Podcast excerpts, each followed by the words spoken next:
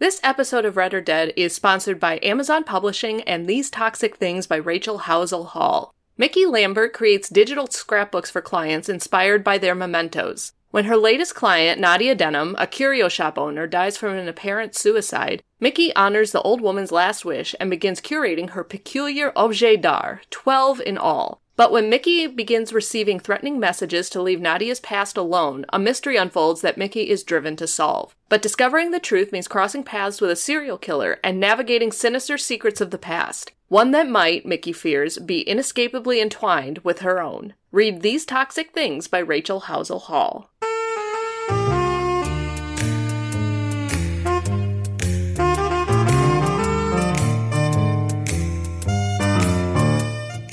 Welcome to Read or Dead, a bi weekly podcast where we talk about the world of mysteries and thrillers. This is episode 110, and we are recording on September 5th. I'm Katie McLain Horner, along with Nezra Javed, and we are coming to you from Book Riot. Hi, Nezra, how are you? Hello, Katie. It's uh, I'm good. I'm excited that it's the long weekend. Oh, God, yeah.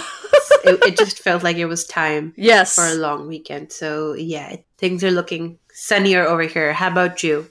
Well, as soon as you said that, the sun just like went behind the clouds oh, no. by my place, and now it's very dark in the office where I'm recording because I didn't turn on any lights beforehand. I'm like, oh, it's sunny. There's plenty of light. You can call me the Sun Whisperer.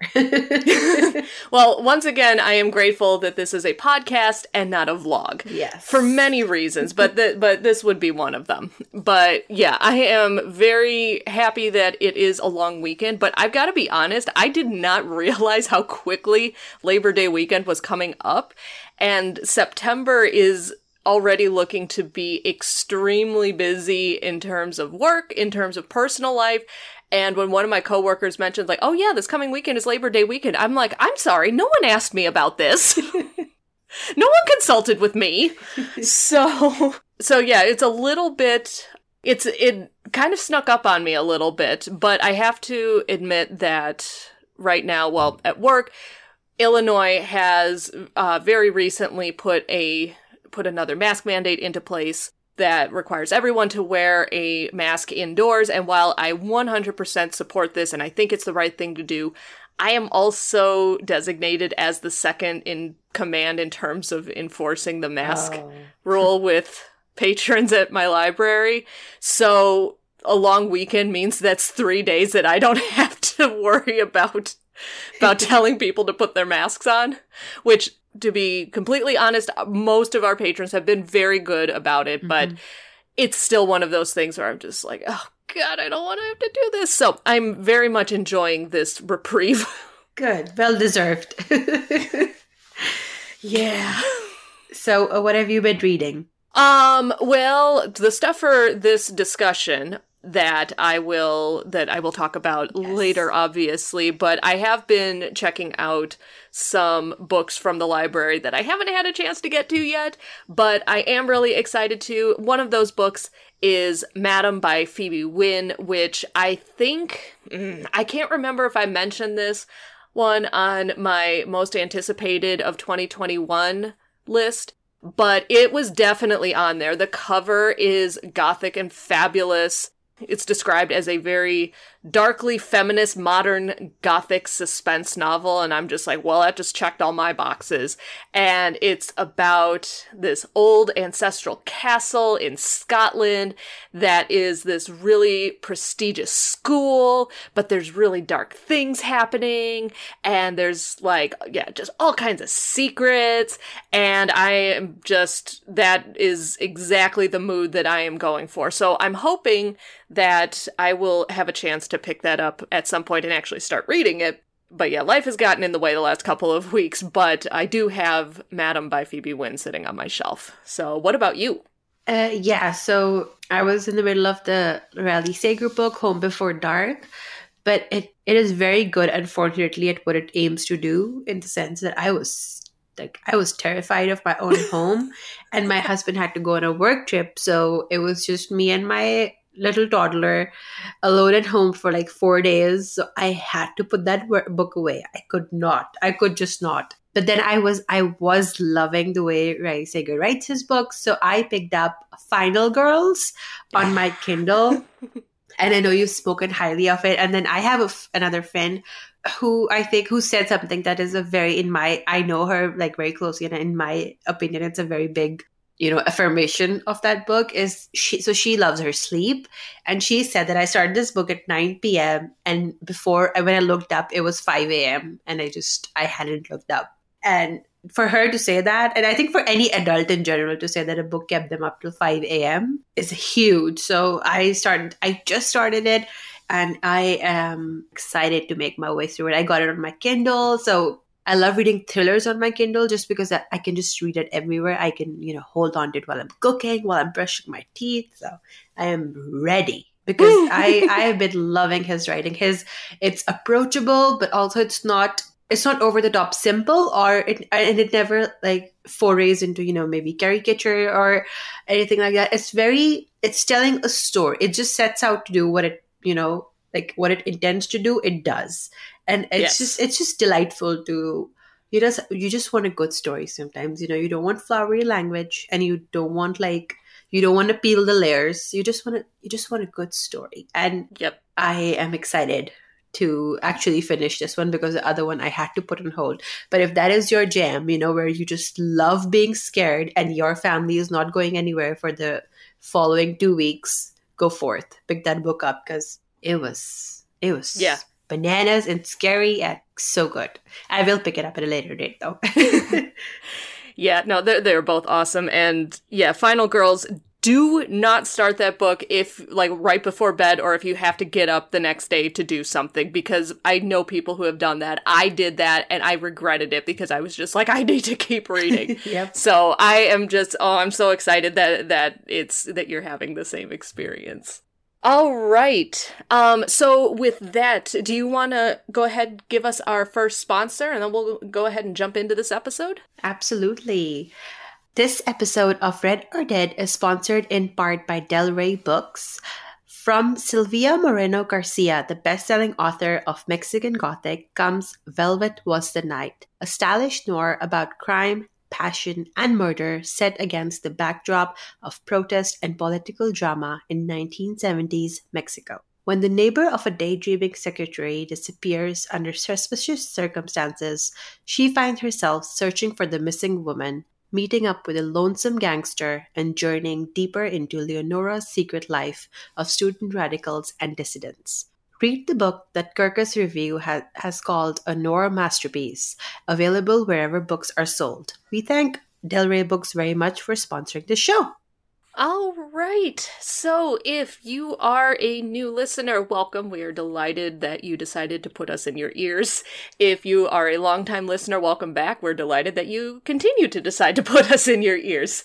So, as I mentioned at the top of the show, we talk about mysteries and suspense and true crime and just anything that falls under that particular umbrella. So, there's a lot of stuff that's fair game for us to talk about. And this is also the part of the show where we put out a call to our listeners to let us know if you have any suggestions for upcoming episodes, just because they really help us plan a lot of episodes They've helped us out a lot in the past years. They continue to help us out. It's a great way for us to know what you, the listeners, would like to hear more of. It's a great way for us to expand our own reading horizons. So if you have any ideas or suggestions along those lines, it could be exploring a subgenre that we don't talk about much, author read alikes, it could be talking about a movie adaptation or a piece of true crime news that's been in the media recently.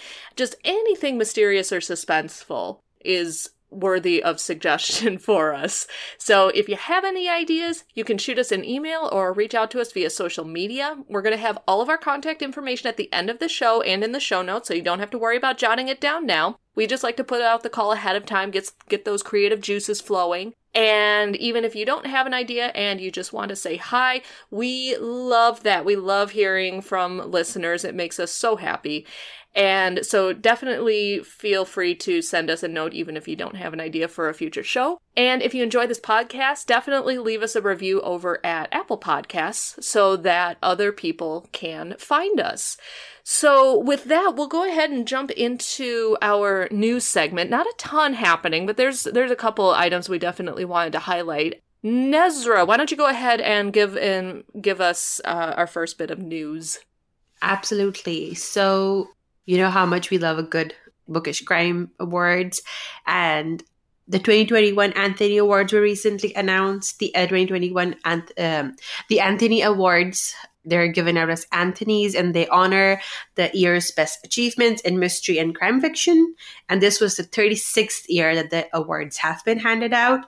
Some of the winners are our beloved uh, books that we have seen that I have. Uh, I know we we, uh, we highlighted some other awards as well, and these books seem to be a common factor. And very well deserved place in the spotlight. So for the best hardcover novel, we have Blacktop Wasteland by S.A. Cosby. There were some fantastic nominees like And Now She's Gone by Rachel Howzell Hall, Little Secrets by Jennifer Hillier.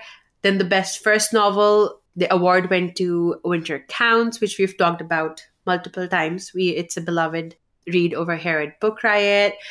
The then we have the best paperback original unspeakable things by jess lourey such fantastic there was there was a best short story category a best juvenile young adult um, best critical nonfiction work. Such a fantastic winner list and such a fantastic nominees list. So if you, you know if you've already read the winners uh, there's tons of great nominees to explore and we wish a very hearty congratulations to all the winners of the anthony's very well deserved Yes, and as always, like you like you mentioned, Nezra, so many good books in the short list for the awards. So if you enjoy bookish awards, even if they're not mystery, any bookish awards, yes, look at the winners, but look at the short list because you get like four or five times the number of mm-hmm. recommended books. And it's just, oh, I love book awards so much for that exact reason. Just exactly. my my TBR just expands and just grows enormously large every time a new award shortlist or winner list is announced. So, mm,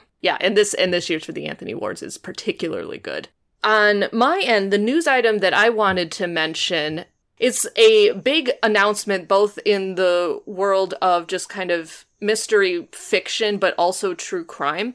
So, a lot of a lot of big mystery fans are aware that Lois Duncan, who wrote young adult suspense novels in the 70s and 80s, she wrote the the book I Know What You Did Last Summer, which the movie was very loosely based on. I I read that book in 7th grade. I loved it. And she wrote Killing Mr. Griffin, Stranger with My Face. She wrote a lot of these really really well-known young adult suspense novels in during that time period. But in 1989, her daughter, Kaitlyn Arquette, was murdered. And after that, Lois Duncan stopped writing and instead focused on what happened to her daughter.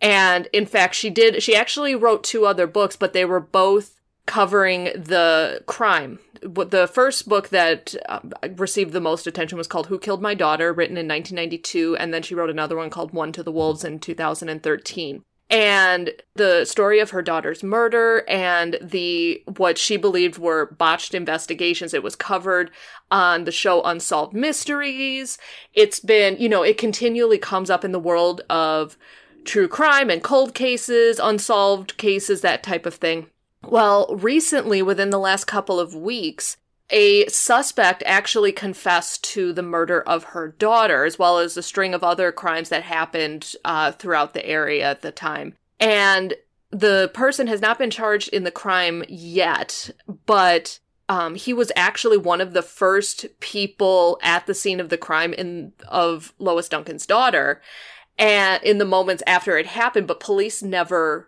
questioned him. His information was taken down, but they didn't actually investigate it. And Lois Duncan believed that this was one of the big mistakes that the investigation made. And so she started seeking out private help.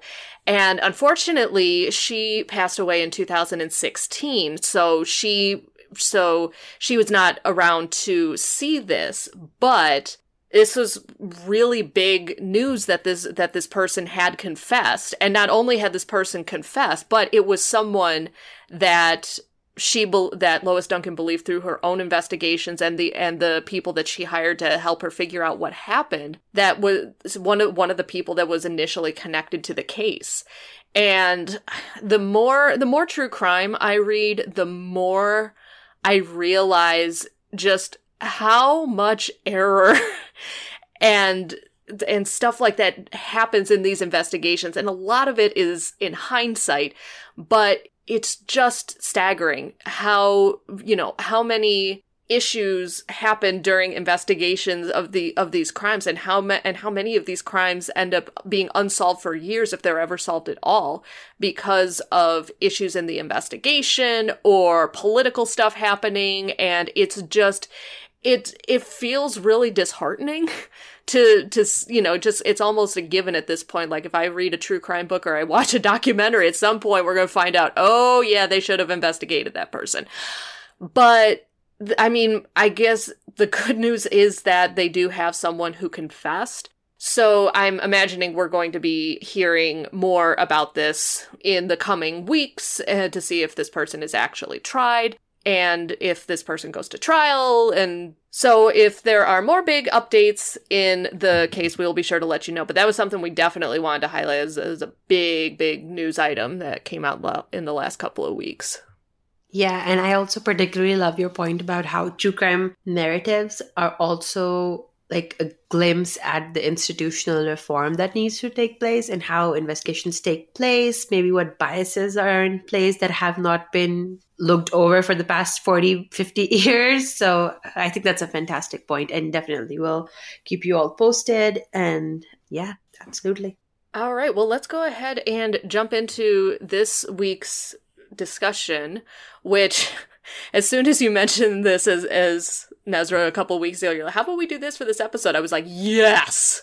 So today we are going to be talking about books about cults, which is one that I think we've gotten a few requests from listeners over the weeks and months about doing cults or doing doing an episode about cults. So I've been talking for a few minutes, so Nezra, I will I will hand this one over to you. Like why are we why do you think we are so intrigued by stories about cults?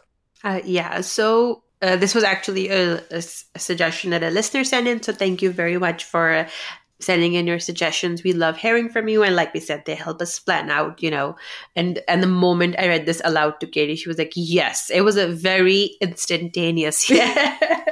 but I think, but that sort of adds on to like the discussion that we're going to have about what is it about, you know, this these stories about cults, right? I so I was I was thinking about this quite a bit, and for me, I think it raises two questions, right? So it's you know the first question is like you said, like when you look at things in hindsight, you know how they say the hindsight is always 2020, right? Like when you look at it in hindsight, you think to yourself, really? Like how did they not see this coming? And so that's the first question. That's that's the first thing that always just stumps me. Like how what was going like who or what failed a person, you know, that they sort of like became fell victims to this or it's just that idea like of how how how like how was this enabled? You know how whatever idea the cult in question is perpetuating right? How did this like how was this enabled? How did this come into place? How was it how was it able to attract a following? How was it able to make people do the things that it made people do? And then the second is always also just i think they're both they like merge into the same question. It's like how how did no one externally see this coming you know? And but as in again that also adds to the point of our you know how institutions per se they like they sometimes not sometimes a lot of the times they fail these people in maybe getting the help they might need or marginalizing them. And it's it's just it's fascinating but in a very bleak way. But it's i think it's just fascinating to try and understand you know to get in the heads to hear these people's stories of what what was it that made them become a part of whatever you know whatever cult is in question whatever community we're talking about so I think that's from my end. That's the that's that's what I came up with in my introspection of why we f- find these narratives or lingering appeal of this idea of you know oh it's a cult or or, or how how sometimes when we feel excluded from something we always you know uh, uh, uh, not in like not literally but we sometimes you know describe something as oh you know it's a very cultist way of doing things or it, it just I don't know, it just like feeds into that, you know, sense of just fascination and how we deal with being excluded and how we are protected of where the whatever group we are included in. So yeah, I've been rambling on quite a bit, but it just like it just fascinates me. but that's what I came up with. yeah, I I totally agree. And for me when I mean I I agree with like pretty much everything that, that you just said. For me, I I'm also I'm the type of person that I like to feel like I am very much in control of my life, my decisions, you know, I you know, I don't like to think that I'm being swayed by other people even though I know that I totally am in different in different elements, but I like to think for the most part that I, you know, I make my decisions on my own, that I, you know, employ rational thought whenever I can, that kind of thing. But what, for me, one of the most darkly fascinating and also terrifying things about this is that I feel like there are a lot of people who, you know, they may get caught up in a community or a cult and their friends and family, the people who knew them, they would say, we never would have expected that they would that they would fall prey to this type of thinking and while i don't have any people in my life that actually have joined up with a cult i have had people in my life who became involved with with individual people who made or convinced them to do and believe things that just were not I never would have expected it from them. You know, it's really terrifying that with the right mindset or with with a particular mindset a, one person can exact that much influence and control over someone else. And because i have seen that in a couple of people who are very close to me in my life it's really terrifying because you're because it's like oh my gosh if this could happen to them it could happen to anyone.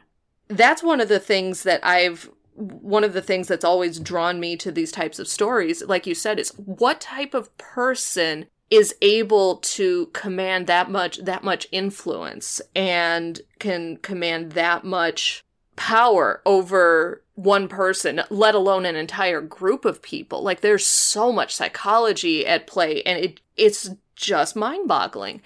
And I will put out this this uh, general trigger warning. We haven't really gone into it too much, but at least for the books that I'm going to be talking about, there are definitely there's definitely going to be discussion about abusive relationships, emotional abuse, sexual violence. Unfortunately, these these topics come into play a lot with cults because there's such a strong element of control. So I wanted to just kind of do a general trigger warning at the beginning at the beginning of this discussion for anyone who might be bothered by by discussions of those topics. All right. And then before we jump into the discussion and Nezra, I definitely want you to go first because I'm very interested to hear about your first pick.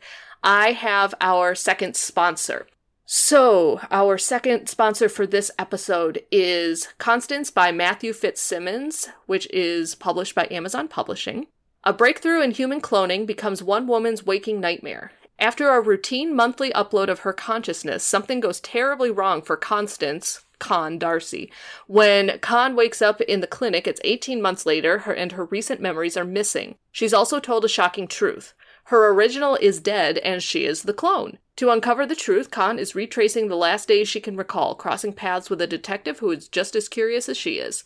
Because only one thing has become clear Con is being marked for murder all over again. So, Matthew Fitzsimmons is the best selling author of the Gibson Vaughn series, and Constance is the first thriller in a new series. So, if you're looking for a new series to dive into, you might want to consider Constance by Matthew Fitzsimmons, which is published by Amazon Publishing, and we thank them very much for sponsoring this episode. All right. So, I realized that both my picks, they are fiction. They don't focus on it in a way that a nonfiction narrative might, you know, breaking down the cult, what what what its message was. But these are they're more of it's an implied idea around which the fictitious narrative is built. I'll get into that more and discuss the book more. But my first pick is The Girls by Emma Cline. And then the, fir- the when we, as soon as we decided this topic, I immediately picked this book and I thought this might be too like this because when this book came out, this was this book was everywhere. And I, it has taken me i think when was this release? It, it has taken me from then till now to actually read this book. And i did this on audio and i would recommend the audiobook. It is absolutely exceptional. And what i was talking about you know what katie was also talking about about how you know just trying to get into the mind of the person who gets influenced and the person who influences right? Like how how are they able to command that level of commitment or just following from someone? And this book in my opinion it breaks that down for you in the subtlest of ways. So this book is set in Northern California during the time of the Manson murders, and they're never explicitly mentioned here. So, if, but even in her conversations, uh, Emma Cline, she she what she's trying to show in this book is how one our main protagonist evie uh, she is a young inf- you know influenceable teenager and how she's trying to get in the mind of all the people who were influenced by you know charles manson and the events that followed the famous Manson murders and just the violence that followed that was associated with that group, with that cult. Uh, and what Emma Cline set out to do, and which I think she does accomplish in this novel, is she tries to get in the mind of just one through the eyes, Evie's eyes. So the story starts out in you know at the end of 1960 we have evie she's just playing in a park and then she becomes mesmerized by this person suzanne who is an older girl uh, she's charismatic and like she's charismatic in every way and it's just Evie just becomes fascinated by her, and this is sort of where Emma uh, Cline sort of just like hooks you with what she's trying to accomplish. So the relation between Evie and Suzanne is very much about, you know, in like the influencer and the influence that like Evie will follow Suzanne anywhere. And then slowly we see how as Suzanne is, you know, sweet and she's sort of just guiding Evie along like a big sister. And then how very suddenly, you know, it changes how the more distance Evie gets from her regular life and how Suzanne is able to give her this sense because as teenagers, I feel we're all feeling out of place, right? We're all feeling out of place. We're all feeling like we don't belong in whatever place we have been placed in. So we're we're looking that for that place to belong. And the way that Suzanne is able to give her that idea of, you know, like this is where you belong. You belong with me, you belong next to me. And the more distance Evie gets from her actual life, her actual family, her actual circumstances, her obsession intensifies with Suzanne to the extent that she will do anything that Suzanne asks her to do. And this is sort of where you get closer and closer to the climax to understanding that just the consequences this sort of relationship has or this sort of relationship dynamic has. And then the reason i wanted to mention it over here is because it, it never it never outright mentions right? It's it's just set around that time frame. It's implied but it's never outright mentioned but that's enough. Like when you read this book that is enough for you to sort of get in the mindset in a way that i feel like fiction accomplishes so well. And I think we've spoken th- about this before as well that fiction is able to add context to something which gets lost in nonfiction or just, you know, in the straightforward newspapers or journalist articles that you might see. So fiction is able to sort of fill in the blanks or color this between the spaces. And this book does that so well. And I definitely wanted to mention this here because it like that is the intent that Emma Cline had behind this. If you go and look at her interviews, they're fascinating as well. I would definitely recommend listening to those in conjunction with this book. It was a fantastic glimpse, and it answered my question well, partially of like how how could this you know how could the person being influenced let this happen, and you realize how how just how it can happen. And yeah, it was it was a fantastic read. I'd recommend it on audio, and that's The Girls by Emma Cline. Yeah, I've had that on my list. Yeah, since, basically since it came out, but I hadn't actually dove into it yet because I knew it was more of a literary read. It wasn't explicitly about Charles Manson. And so I was like, well, you know, I don't know, you know, sometimes depending on what the topic matter is sometimes i don't want i'm not looking for a super subtle read but hearing you talk about it i'm like okay i think I, I think that'd be a good one for me to pick next time i'm looking for a good audio audiobook to listen to. So for my first pick i'm going to jump into nonfiction and the book that I started reading is Don't Call It a Cult The Shocking Story of Keith Raniere and the Women of NXIVM by Sarah Berman.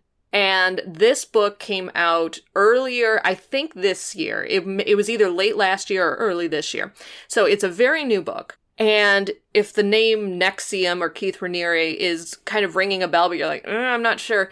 This one has has been in the news a fair amount over the last couple of years specifically because the actress Allison Mack, who was on Smallville, was one of the women who was a part of this cult, and she has faced legal charges for really up for some very for some very disturbing charges. And again, I'm gonna reissue the the general trigger warning.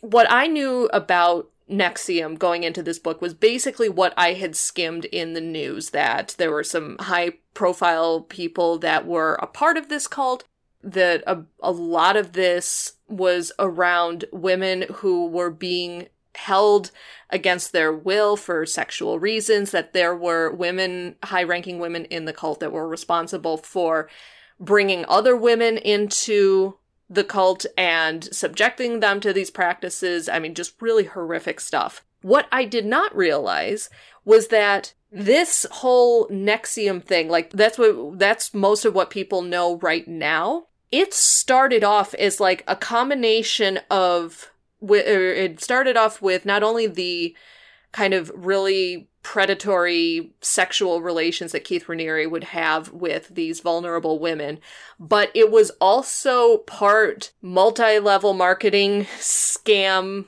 business part Scientology self-help pseudo religion. Like, not even kidding.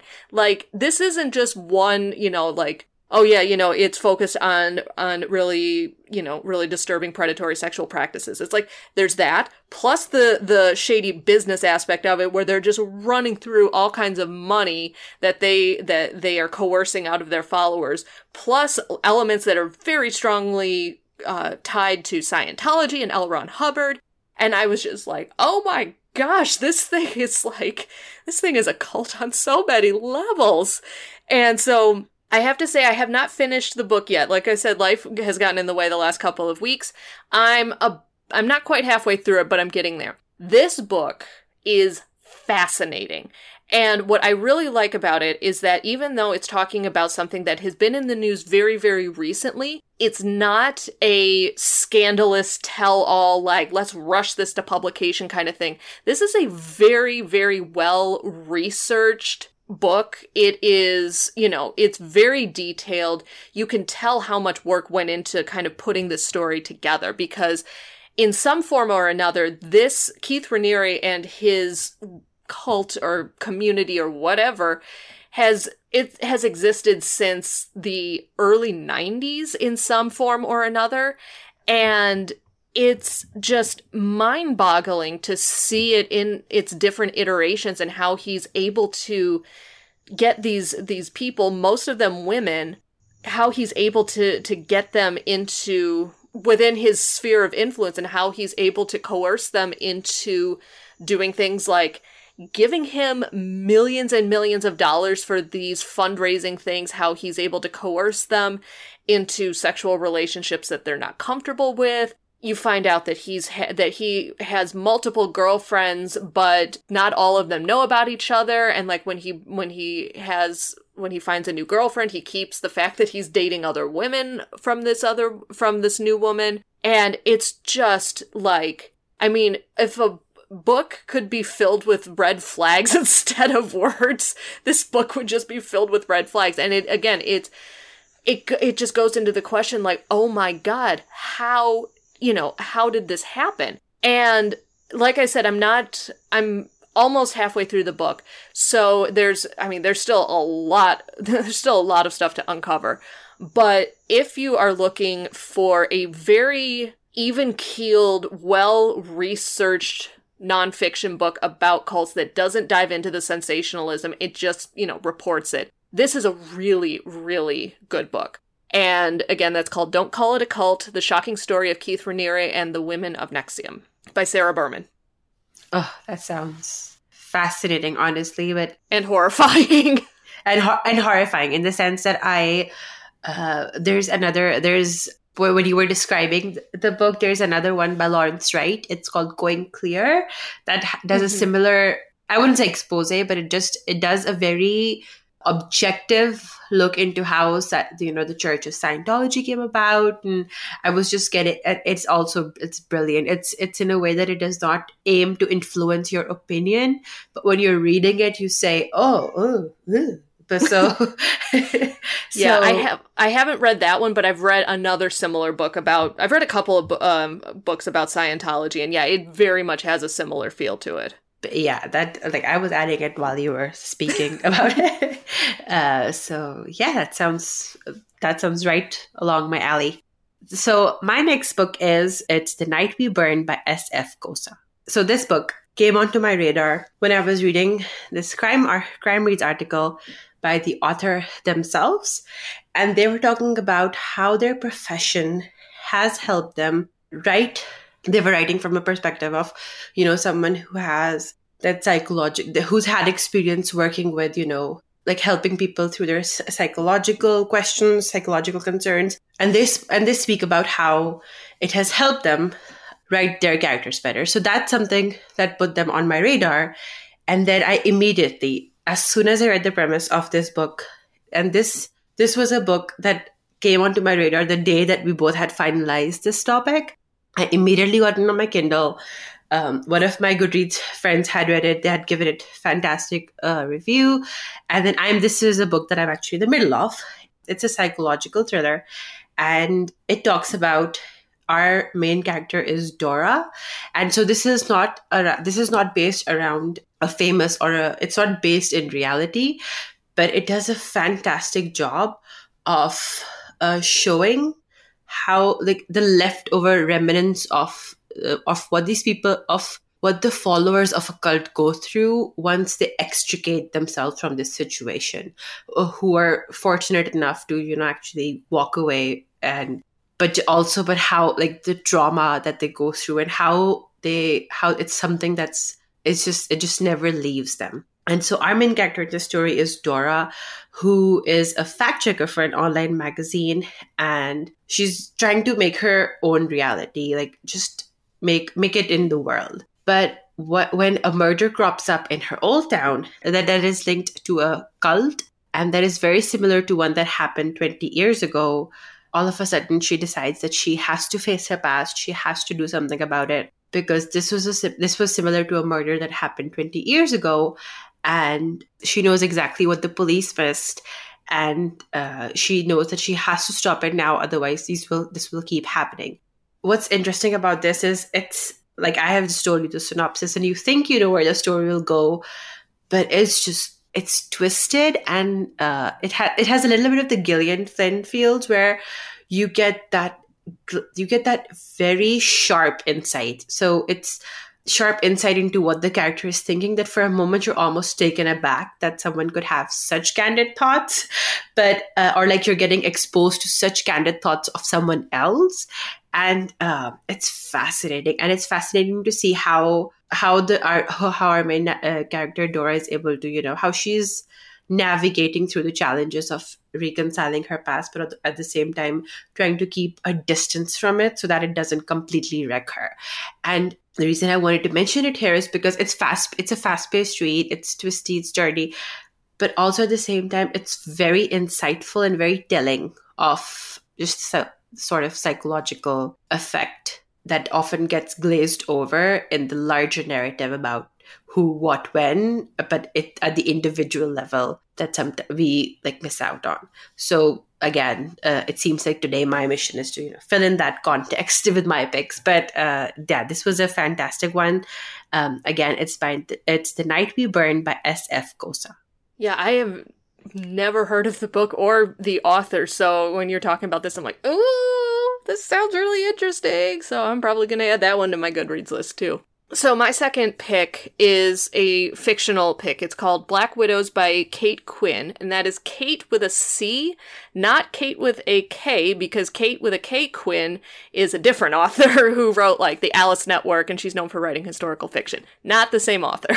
So Black Widows is I'm again I'm about the same length through the book that I was with my first one. So I'm not quite halfway through, but I'm getting there. So I want to just say outright that I'm not sure exactly how the book ends, and there are certain elements that I want to.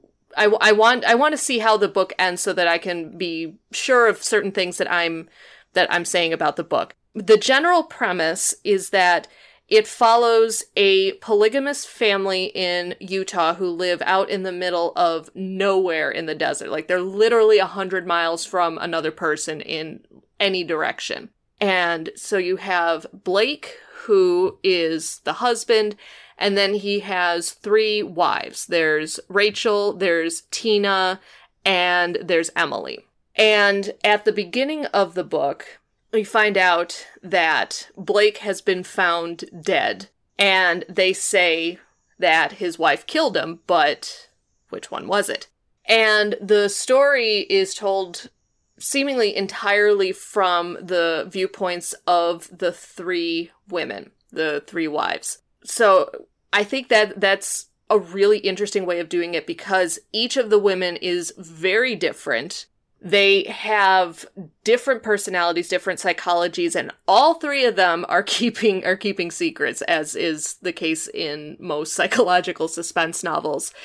But there's a undercurrent not only of kind of a cultish group just with with these four people you learn through bits and pieces of how Blake how he treated his wives. Some of them he treated differently. You have you have some competing viewpoints so you're not quite sure what the truth is but it really seems to point towards a very repressive controlling relationship in general for all three of the women. And then you also find out that one of the characters has a past where she was born into a a cult of a a, a polygamous cult, basically. So the, all of these things obviously come into play. There's a lot, you have no idea what the truth is. You have no idea what's actually happening. There's a lot of information about Mormonism and uh, the Church of the Latter day Saints and how the mainstream Latter day Saints really are trying to separate themselves from the people who practice polygamy and all of this other stuff. So there's a conflict with that. Um, but there's also, you know, other elements of Mormon culture that come up. And without, I mean, I am, that, that is not part of my background. So I can't attest to how it's portrayed or like how much of it is accurate, how much of it might be construed a different way. So that is one area that I want, that I want to mention that there may be some stuff played up a little bit for sensationalism, but from what I know about that whole general background, it seems to be pretty consistent, but I just wanted to give that caveat. Another caveat, and this is where I really want to make sure I want to know where it goes at the end, so I'll report back on this book in our next episode. There are some mentions of, there's some potentially problematic treatment of people with mental illness, specifically that people with mental illness are being accused of being violent towards another person, which as a lot of us know by now, that is not usually the case. People with mental illnesses are usually the victims of violence, not the perpetrators. So I, I just kind of want to see where that goes before I, before I say one way or the other.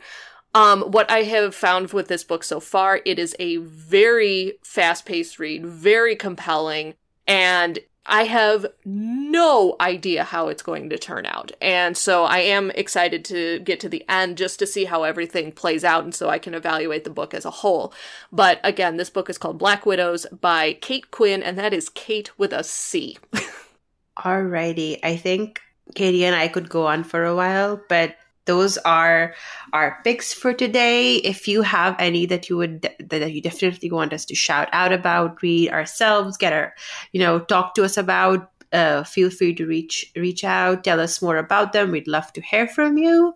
And with that, let's move on to some new releases we're excited to talk about. Katie, do you want to go ahead and give your first uh, pick for the new releases? Yes. Um, so this book has already uh, was was published on August 31st, so it is already out uh, for you to pick up. It is My Heart is a Chainsaw by Stephen Graham Jones. And this book follows Jade Daniels, who is an angry, half Indian outcast with an abusive father, absent mother, an entire town that wants nothing to do with her. She lives in her own world, a world in which protection comes from an unusual source horror movies. Hey! Especially the ones where a mass killer seeks revenge on a world that wronged them. And Jade narrates the quirky history of Prufrock as if it is one of those movies.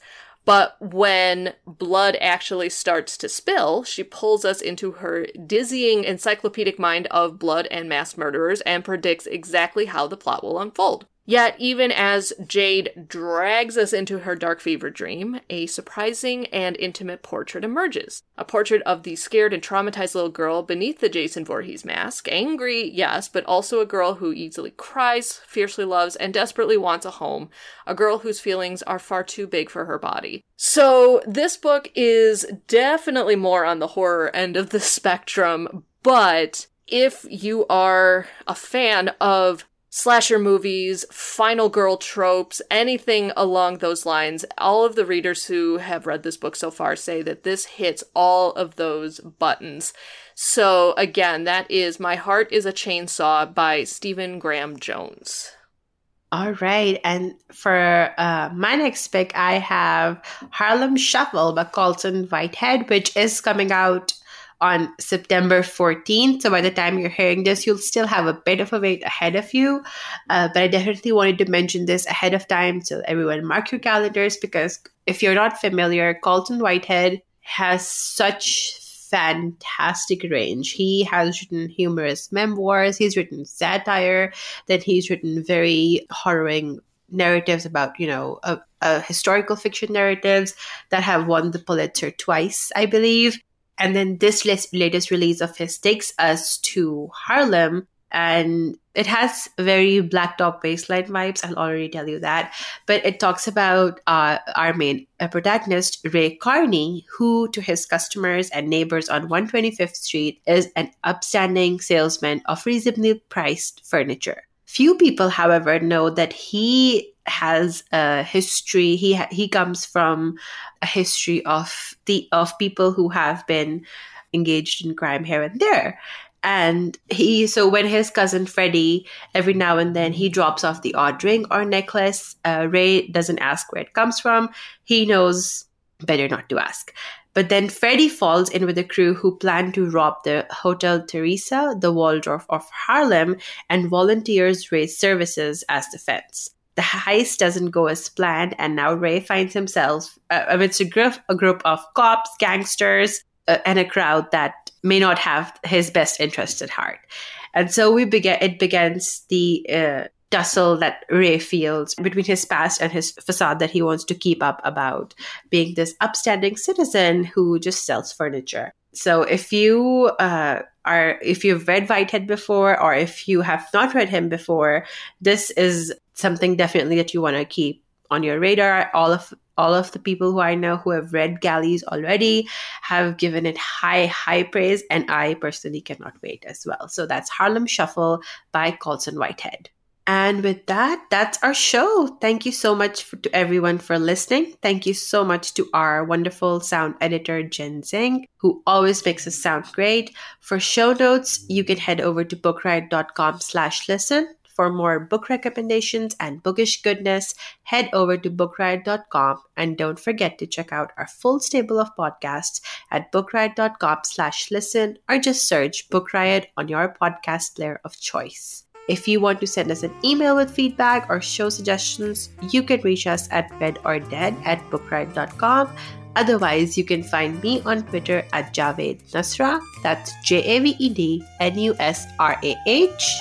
And you can find me on Twitter at KT underscore library lady. And we'll talk to you next time.